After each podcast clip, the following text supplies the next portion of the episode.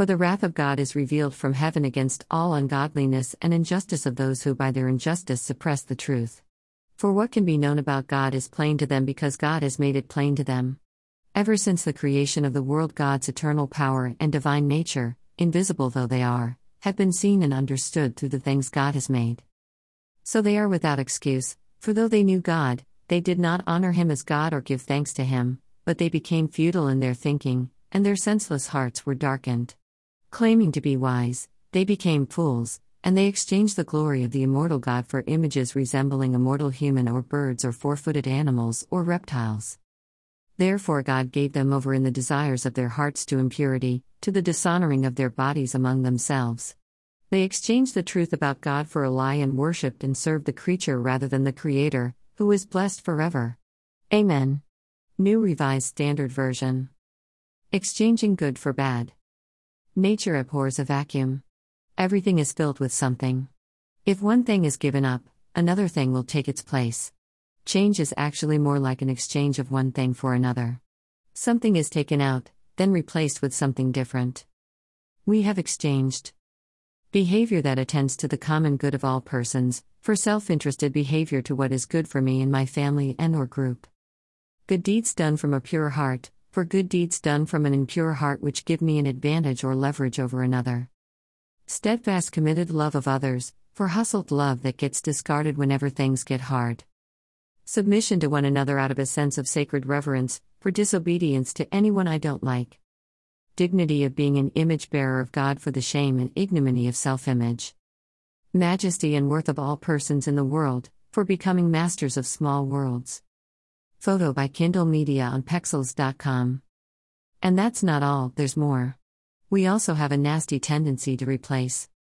Freedom for shackles, virtue for vice, morality for immorality, justice for injustice, goodness for ungodliness, truth for a lie, wisdom for foolishness, immortality for mortality, honor for dishonor, devotion for disregard. God for gods. These are all very poor replacements.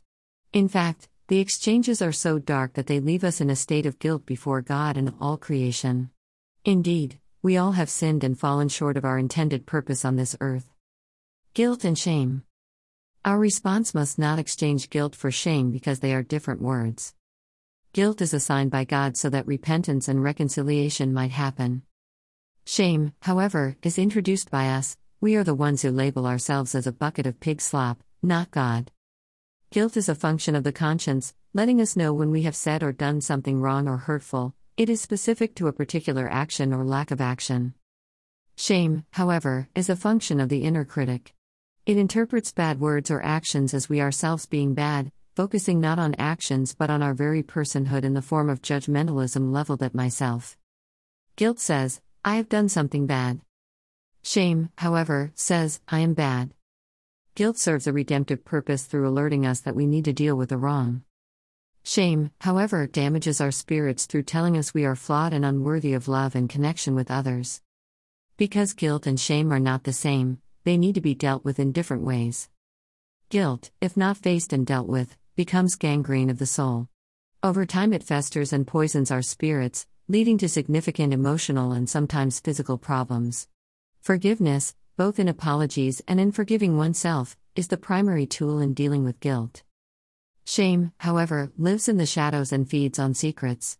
If shame persists, we withdraw from others and experience grinding loneliness. Therefore, the path out of shame is to openly name your shame and tell your story, thus taking away shame's power and giving it back to yourself. Vulnerability is the tool which erases shame. Greater than shame, blame, disrespect, betrayal, and the withholding of affection damage the roots from which love grows. Love can only survive these injuries if they are acknowledged and healed. Greater than. Greater than Brene Brown.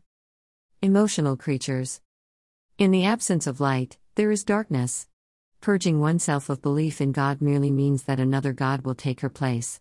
Scripture labels this idolatry. What's more, in the absence of feeling, in the quest to absolve oneself of unwanted emotions, there still remains emotion, because humans are emotional creatures.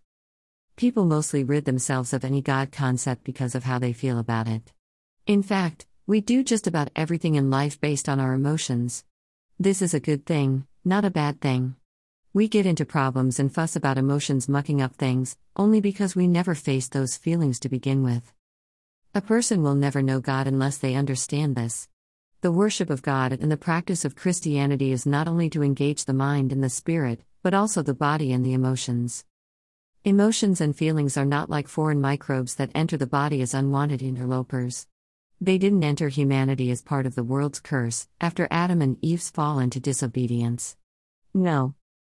Rather, we are our emotions, just as much as we are our body, mind, and soul. Therefore, every emotion which exists, resides in us, all the time. We cannot purge ourselves of our emotions any more than we can remove the heart, the brain, or the bowels, and then expect to live. Denying our emotions, suppressing feelings, and leaving them unacknowledged is terribly unhealthy and will slowly kill us, because our emotions are vital to our very existence. Getting rid of God.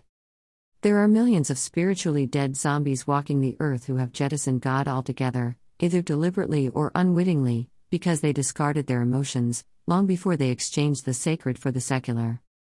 We all sometimes get physically ill, it's part of the human condition, and we all understand that. So, we go to bed, or to the doctor, or to the hospital's emergency department, depending upon the severity of our illness. We even go to a physician when we are healthy, just to get a checkup and make sure everything in the body is working as it should. We also all get spiritually and emotionally ill, it's part of the human condition. But we all don't understand that. So, we soldier on, going about our regular business as if everything is hunky dory. We don't attend to our emotional selves. We don't slow down and address what's going on, or go to a church, or go to anyone. Instead, we suffer in silence. Just as it ludicrous to get rid of the body altogether whenever we get a disease, so we must not rid ourselves of God whenever we get spiritually and emotionally sick. We face the illness and deal with it. It might require surgery. Recovery will hurt. That's all part of facing it. Ignoring God is about as smart as ignoring a heart attack. It might go away for a short time, but it'll come back with a vengeance and do you in. Emotions aren't to blame when things are rough. Neither is God to blame when bad stuff happens. Both our emotions and God are realities we must deal with. Just like the force of gravity is always there and needs to be respected, by not simply walking off the roof of your house, believing you don't need gravity anymore, so the person and the power of God is always here, and we absolutely need to come to terms with that reality, instead of walking away. What will you do?